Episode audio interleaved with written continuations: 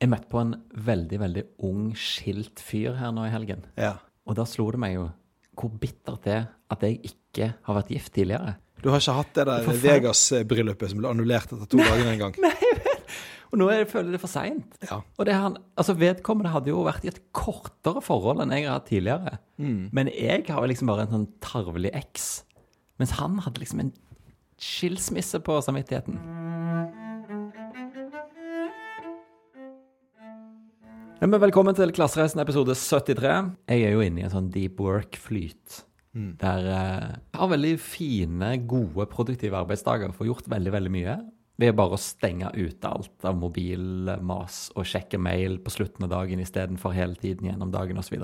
Det varte jo da til jeg tok en sånn dagstur til Oslo. Ja. Det innså jeg at det er jo kanskje det jeg har savnet minst etter at korona stengte ned. Den der eh, gode følelsen med å slippe all den dagpendlingen. Det er helt fantastisk. Altså, det er jo halvannen time til du sitter i flyet omtrent, for du må jo inn og sjekke inn alt mulig, og nå er det jo koronasikkerhetskontroll i tillegg. Og så merker jeg jo at mine egne vaner, alle de gode vanene mine, de imploderer jo fullstendig i møte med en sånn Oslo-tur. Der satt jeg liksom høy som et fly på kaffe, eh, satt konstant og refresha det lille jeg har igjen av apper på mobilen, og se om det var noen som hadde chattet til meg. Jeg, endte jeg satt en periode og, og drev og logget inn på nettbanken opptil flere ganger.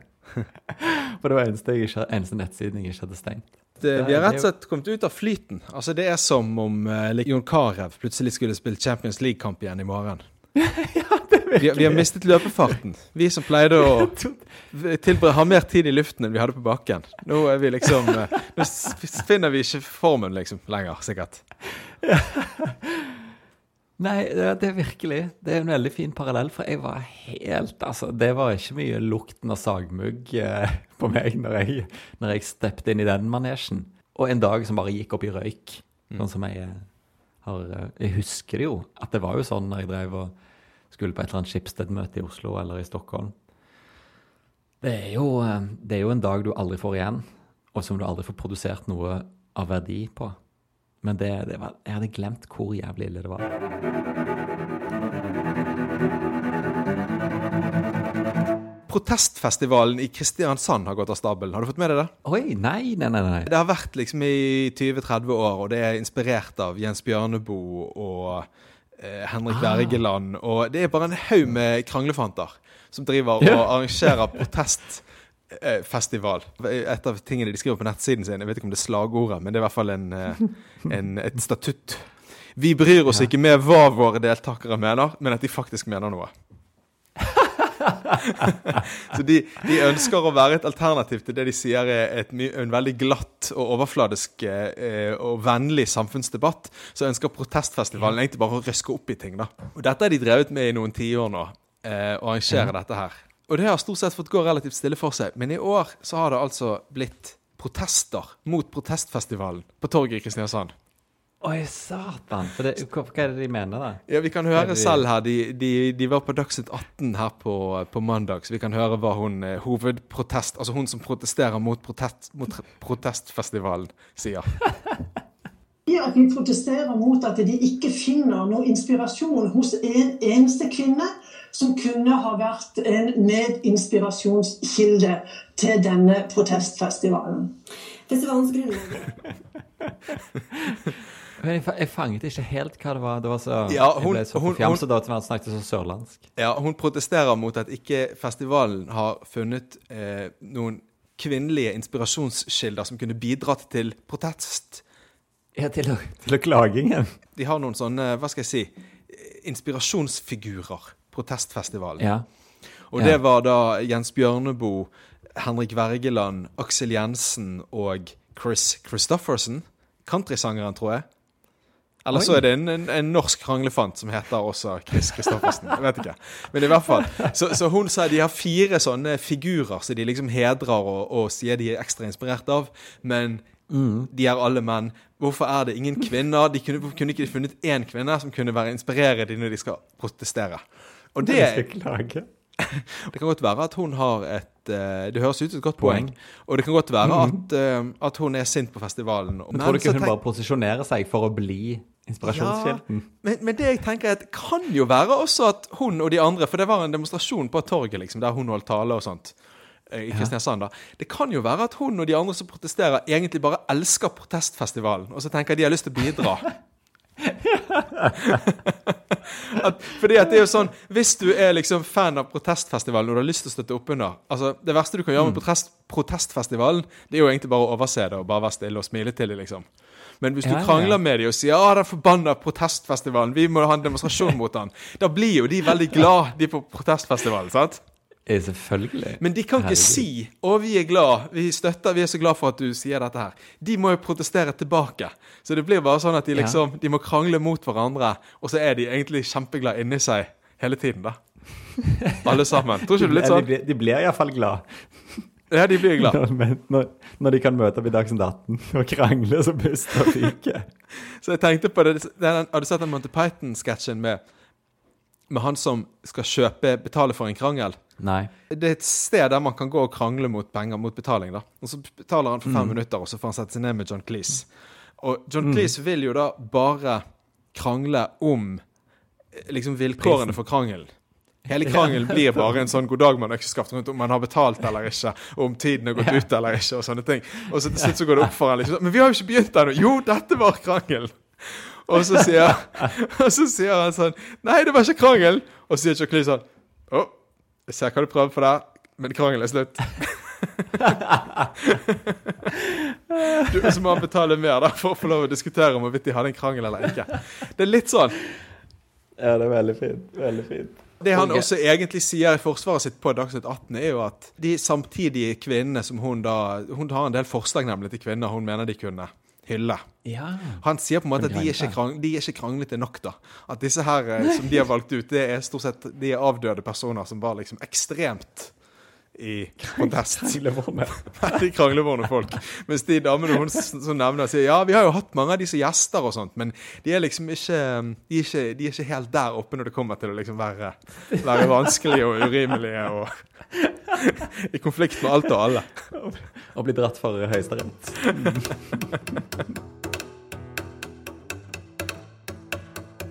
All right, jeg har lyst til å snakke om uh, spåing inn i fremtiden. Ja, Er du klar? absolutt. Ja. Jeg har nemlig fått tak i uh, en, uh, et skrekkeksempel på dette. Er det Nostradamus? Nei, det er Medie-Norges Nostradamus. Ja. Eh, Skipsted-direktør Einar Haalien, min eh, gamle og vår gamle sjef i Bergens Tidende, redaktør i Bergens Tidende. ja. Eh, det har liksom kommet meg i hende fra en eller annen slags sånn julebordsetting, tror jeg det var. Ja. Så har jeg fått en sånn strategirapport de, de forfattet i 2008 i BT. For tolv år siden. Spå hvordan, hvordan, 12 år siden. Eh, hvordan eh, mediebildet blir i 2018. Å ja. I forfjor. Sant? I forfjor! Ja, hvordan mediebildet var i forfjor. Så det er på en måte et, et hopp Det er ti år, da. De sitter ti år, og så ser Ti år. frem i krystallkulen. Men, men i og med at vi yes, allerede har yes. passert det, det de så på, så kan vi, sitter vi med fasiten. Ja. Ja. Helt korrekt. Eller lytterne sitter med fasiten. For det kan jo være at de er enige med denne rapporten. Mm. hvor, hvor vi har vært henne. ja. Hva, hva handler det om? Hvordan, hvordan Medie-Norge skal se ut? Ja, mer eller mindre. Hvordan mediehverdagen til, eh, Ja. til norske mediekonsumenter ser ut i 2018.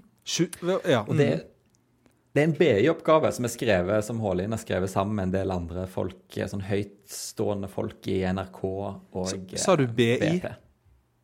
BI, ja. Studerte Ja, de tok en sånn eh, MBA, ser det ut som. Det er en Master of Management-kurs akkurat. som het Scenarios, Foresight and Strategy. VBA. Fordelen med å være øverste sjef i egen bedrift, det er at hvis du tar deg et eller annet sånt kurs på fritiden, og sitter og skriver en skoleoppgave der, så kan du alltid trykke den opp og gjøre den til obligatorisk lesning for alle på jobben din. Helt riktig. Denne her eh, Og det tror jeg virker det som han har gjort det, for den har jo liksom blitt distribuert av et omveier kommet til meg da, etter jeg skulle være konferansier på et julebord. Ja. Sånn at jeg kunne bruke, bruke den som materiale. Men jeg måtte love å ikke si hvor jeg, hvor jeg fikk den fra. Og det var ikke det- et BT-julebord, kan jeg si. Er det veldig uh, sensitivt, dette her? Er det sånn at vi, at vi gjør noe ulovlig når vi leser høyt dette her? Bedriftsinterne Mm. dokumenter. Du har sikkert signert en kontrakt da du ble ansatt om at du ikke skulle drive og Den har ikke kommet meg i hende mens jeg, jobb, mens jeg var jobbet der. Ja, du har fått den nå i ettertid. Ja. Men uansett sensitivt og juicy, forhåpentligvis. Høysensitivt og juicy internt dokument. Ja. Mm. Og potensielt flaut, kanskje, ser jeg for meg. For de som har skrevet den. Ikke minst. Ikke minst. Ja. For da har vi da Det er fire ulike scenarioer som de skisserer opp, som Ja. da er fire ulike veier mediekonsumet kan, kan eh, bevege seg. ja. Og da kan vi jo vi ta litt sånn, ta sånn stilling til hvilke av disse vi syns treffer best. da. Ja. Første scenario har arbeidstittel 'Good Old Days'. Nå leser jeg bare fra Executive Summary. ja. Eh, good Old Days er, det er papiravisens drømmescenario. Ja. Betalingsviljen er stor, og digitale medievaner har lite gjennomslag. Hva tenker vi om dette scenarioet? Er det relevant? Det er nesten at det er en litt rar drøm å ha, tenker jeg. Ikke, at ikke de skal kunne bruke Du har en bilfabrikk, og så kommer noen og Ja. sier vi har funnet opp dette her, og viser frem et hjul. Og så sier liksom de på Ja. bilfabrikken ja, OK, da må vi, nå, må vi regne, nå må vi tenke litt hvordan ting kommer til å bli fremover. Drømmescenarioet det er at ingen har lyst på biler med det der hjulet på. Det er en litt rar drøm. Det er en veldig Det er, virkelig, det er for ikke å si eh, fornektelse. Så Det er jo Det framstår jo Når de bruker en fjerdedel av oppgaven på å drøfte dette scenarioet, Ja. så tenker jeg det er litt da har, du, har du da brukt tiden riktig, ville jeg tenkt sånn som sensor. Ja, det er jo bare meg. Ja, Lite Ja. trolig at det Det ble ikke sånn, da. Det kan vi si. Nei, vi bommer litt der. Eh, og så er det neste. Modern Times, arbeidstittelen. Mulighetenes verden. Betalingsviljen er stor, og digitale medievaner har stort gjennomslag. Ja. Tja, digitale medievaner har stort gjennomslag, men betalingsviljen er jo på vei opp, da. De traff helt blink med den der. Men jeg er Ja. ikke sikker på om de har tatt høyde Altså, Betalingsviljen er jo kjempestor. Vi bruker jo Jeg bruker iallfall masse penger på mye mer enn noen gang tidligere i livet. sant, På, det. Mm, mm. mediekonsum. Men det går jo rett ut av landet. Til Netflix og HBO og, og, det og alt dette her. sant? Og, og samme bedrifter bruker masse penger, men det går veldig mye av reklamemidlene nå gå inn i Google og Facebook og sånne ting. sant? Så Det er jo ikke Ja. akkurat et positivt scenario for de som har skrevet rapporten, men de er jo veldig inne på det. da. De ser kanskje for seg at det er de som skal få pengene.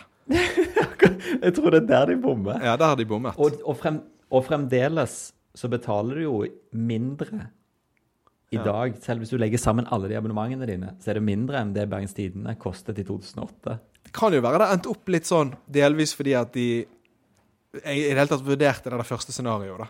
Ja. At de liksom tenkte sånn Ja, det aller beste ville være om folk ikke bruker digitale medier i det hele tatt. Hvis det er sånn de tenker, så er ikke det de som kommer til å ende opp med pengene fra de digitale mediene. Nei, det er det. De pengene går jo til folk som brenner for å kommunisere digitalt. Som f.eks. Netflix.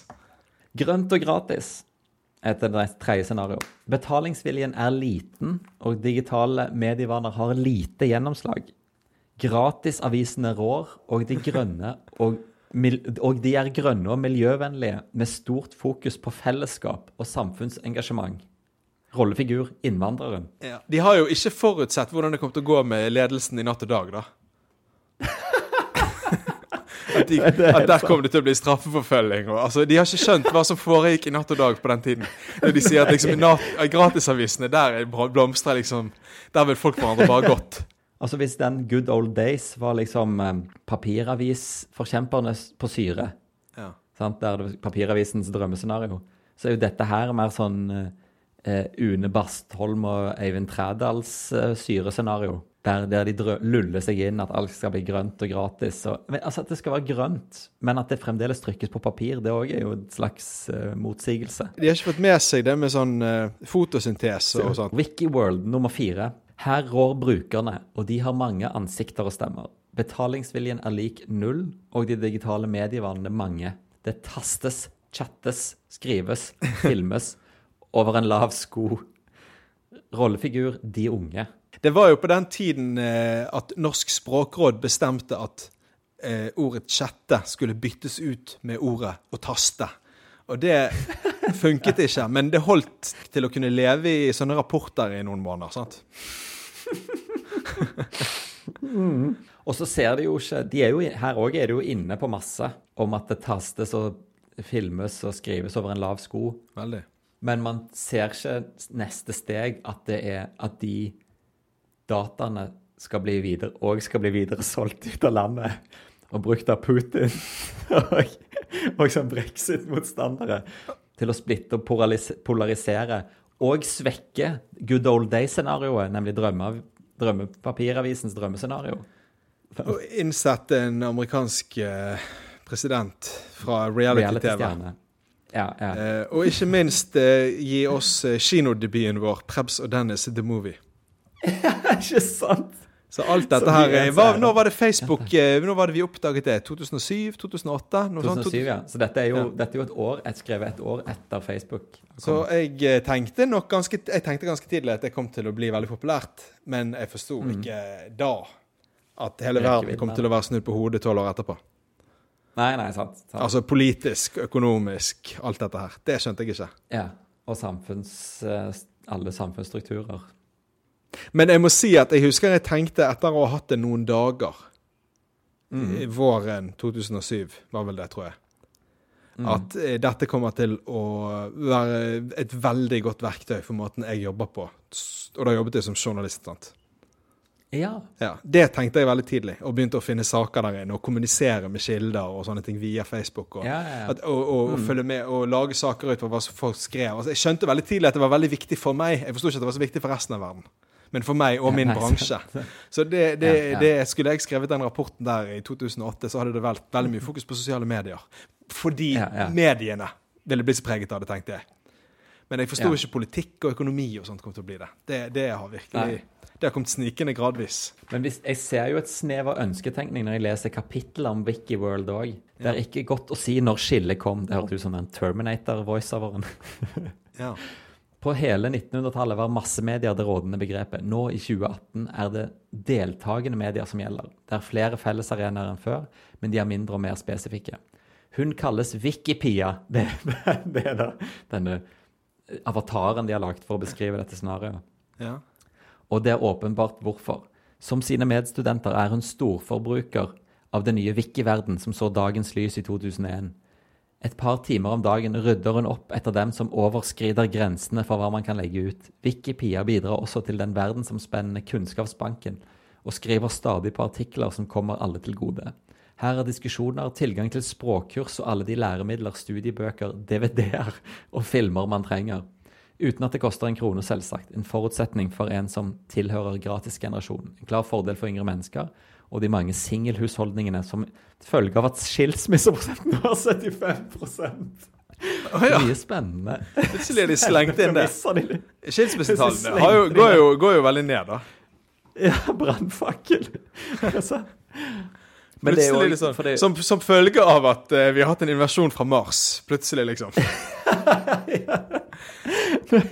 Men det er det der at selv denne wiki-verdenen, som ligger jo ganske tett opp til der, der vi har havnet på mange måter Men selv når de skal tolke den verden og gi den versjonen mening, så er det veldig positivt og veldig sånn der livsbejaende og tro på menneskeheten og my veldig få spor av Donald Trump og, og brexit og eh, reality-TV. Men, men det høres jo ut, det høres ut som de har gjort det veldig enkelt for seg selv da, og bare laget ulike kategorier. og så Hver kategori tar liksom utgangspunkt i at er at én sånn ett Altså ikke bare en trend, men ett spesielt sosialt medium som er litt populært for tiden, eh, kommer til å ta over alt, liksom. Sant? At det ene er Facebook, og dette her er åpenbart Wikipedia. Sant? Alt kommer til å bli sånn som Ja. Wikipedia, liksom. Der vi alle bruker flere timer hver dag.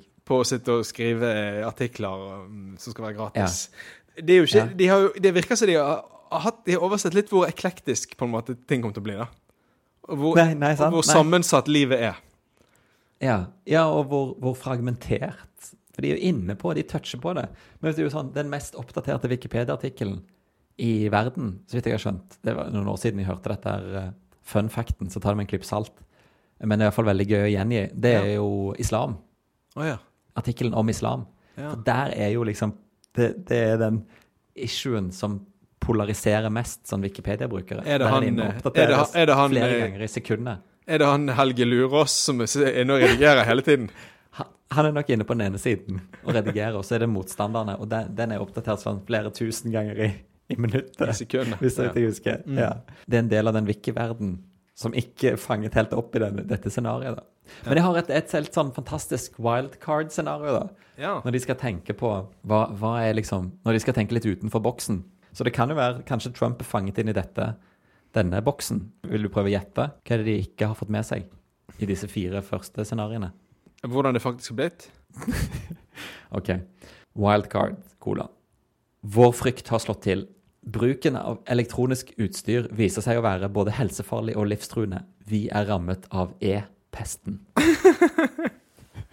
Det er vittig at, at, at de er ærlige og innrømmer at det er frykten vår, liksom. At, at disse her datamaskinene og sånt som alle driver og flere og flere begynner å bruke, at de kommer, at de kommer til å gi oss en pest. ja, ja. Det, det er òg et slags drømmescenario. For da vil jo alle tilbake til papiravisen. Ja, sant? Jøss. Yes. jeg, kan, jeg leser hovedkapitlet her. da. På en konferanse i WHO i Genéve den 10. juni 2015 Jeg har ikke sjekket, uh, sjekket arkivet, men jeg tror ikke dette inntraff. Eh, ble det slått fast at elektromagnetisk stråling over tid ikke bare er helseskadelig, men livstruende. Nye kreftformer dukket opp, blant annet blant folk flest omtalt som e-pesten. Ja. Dun-dun. Men det var jo litt sånn frykt Det var noen som var redd for sånt. Altså, det var jo det At Gro, som, når hun var sjef for WHO, ikke ville Ja. ha mobiltelefon. Det ble ofte brukt som et argument for at det er noe der ute som, som, som de de ikke sier til oss. De som, eh, de som er godt plassert, de vet at det er farlig med disse, den, all denne elektronikken. Det er pesten. Igjen, det var sikkert sånn når hjulet ble funnet opp òg en eller annen gang for 100 000 år siden. At det er liksom sånn Jeg tror det der hjulet er liksom djevelens verk. Du må ikke stå for nærmt det. Ja, du får testikkelkreft. Ja, det er jo bare fremtidsfrykt, sant? Ja. Vi kan ikke kåre den mest riktige av disse. Vi må kåre det sykeste. men, men før vi gjør det, så må vi, ta, vi må ha liksom konteksten for oppgaven i bakhodet. Eh, scenarioene skal utvide perspektivet, danne grunnlaget for strategivalg her og nå, og gjøre Bergens Tidende i stand til å takle det som måtte komme. Ja. I, i, i, hvilken, I hvilken grad syns du at disse Hvilket av disse scenarioene er det som gjør oss best egnet, eller eventuelt minst, er minst egnet? At eh, betalingsviljen kommer til å være stor, og alt blir digitalt. Hele oppgaven burde jo handlet om det. Ja. Da ville de sikkert funnet ut noen underscenarioer der om at liksom utenlandske aktører kom til å Når alt blir digitalt, så ville det være lett for å globalisere det, da. Og at, eh, at, at deres direkte konkurrenter ville bli internasjonale selskaper. Jeg hadde jo ikke skrevet noen bedre oppgave sjøl. Og hvis jeg skulle spådd nå ti år fram i tid, det hadde vært like pinlig å lese om ti år, eller tolv år. Det som er interessant med å lese sånne oppgaver, er jo samme poenget som i Black Swan, som vi snakket om når korona traff oss. Altså boken Black Swan. Ja. Når du leser sånne rapporter, så ser du hvordan sorte svaner blir skapt. ja. Fordi du ser alle blindspottene folk hadde på den tiden, når de skrev det. ja. Når de tvinger til å spå, så er de liksom Så ser du at det eneste rette å, å, å, å være, det eneste rette livsanskuelsen, er å være grunnleggende nysgjerrig og å leve i nuet. Det jeg ser i nuet nå, er jo at her gjelder det å samle mest mulig bonuspoeng. Sånn at når disse restriksjonene forsvinner, hvis de forsvinner en dag, så har vi kontoen stappfull.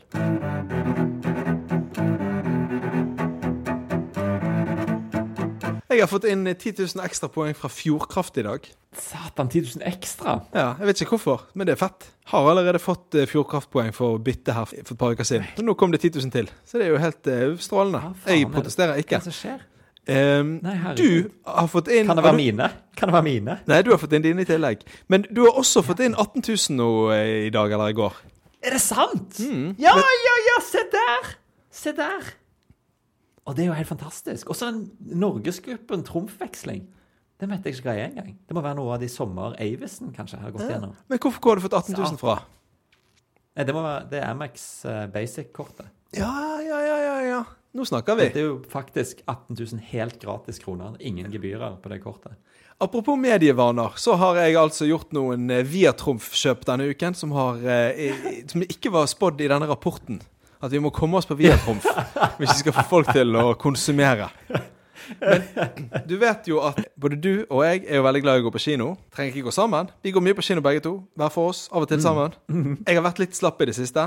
Korona og alt. Ja. Men det skal det bli slutt på nå, for nå har de altså begynt å gi trumf på kinobilletter. Er det sant? Ja.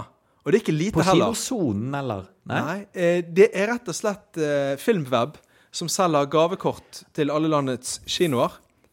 Å, herregud. Eh, så det er kjempelett. Du bare, kjøper et, du bare kjøper det der via, via Trumf, og så får du en kode, og så betaler du med den koden istedenfor med kort. I, oh, det er på- når du kjøper er det tidsbegrensa, eller er det, skal det være liksom sånn framover? nei, du vet jo aldri med Trumf. Men altså, de, det begynte her med 25 kroner Ja. per eh, 100, Altså du kjøper 100, for 150 kroner, da, som er ca. en kinobillett. ja. Og da får du 25 kroner Trumf. Oi, satan. Det er jo Det var, i, masse. det var i helgen. Endret de det på mandag til 15 kroner. Nei, faen. Hvorfor ringte du meg ikke sporenstreks? For jeg tenkte vi, dette må vi spare til podkasten. Fuck. Jeg visste ikke de skulle endre det, men det, det går jo av og til litt opp og ned med den trumfen. Men no, noe annet er at når det var 25 kroner, da kjøpte jeg en billett, og da fikk jeg 27 kroner. Og når det var endret til 15 kroner på mandag, så kjøpte jeg en billett til, og da var det endret Da fikk jeg 19 kroner trumf. Helsike. Så du får litt mer enn hva de sier, da.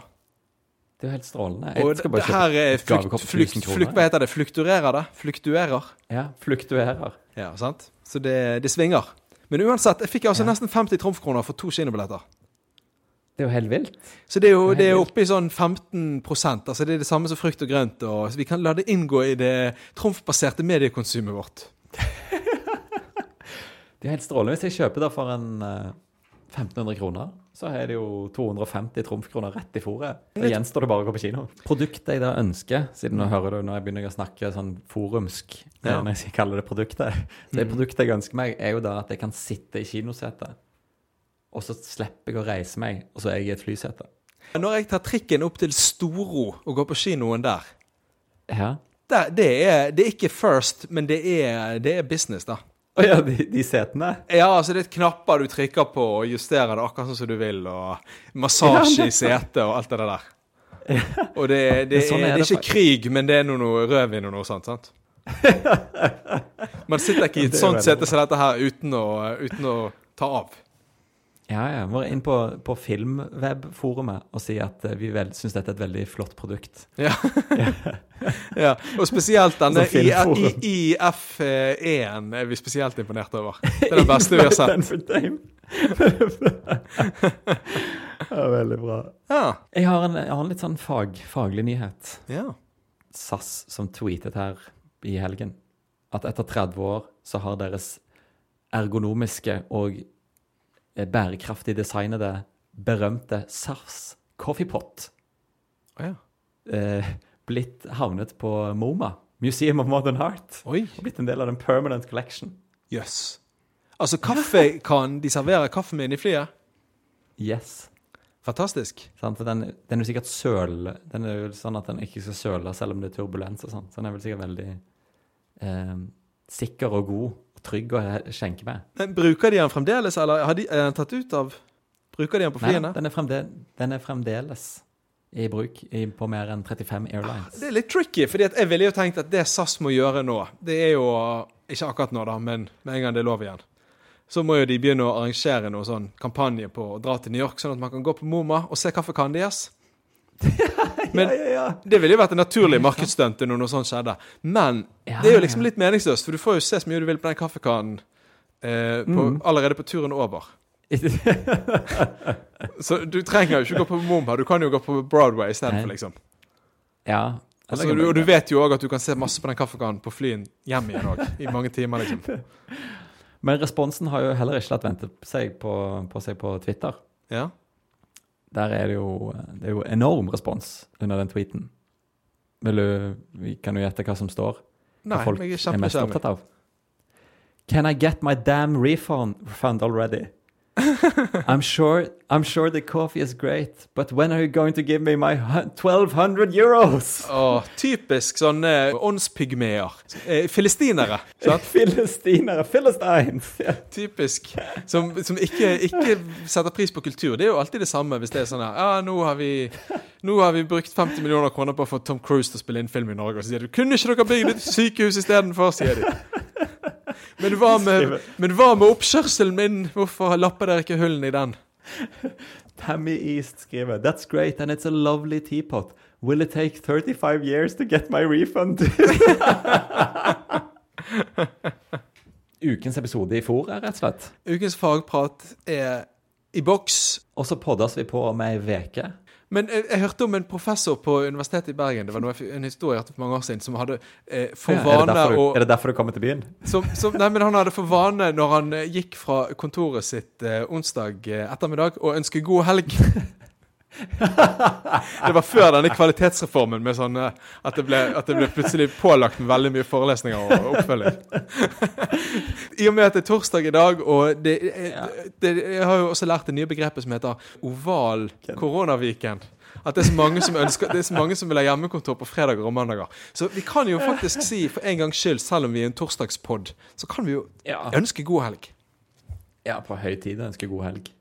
Takk for oss!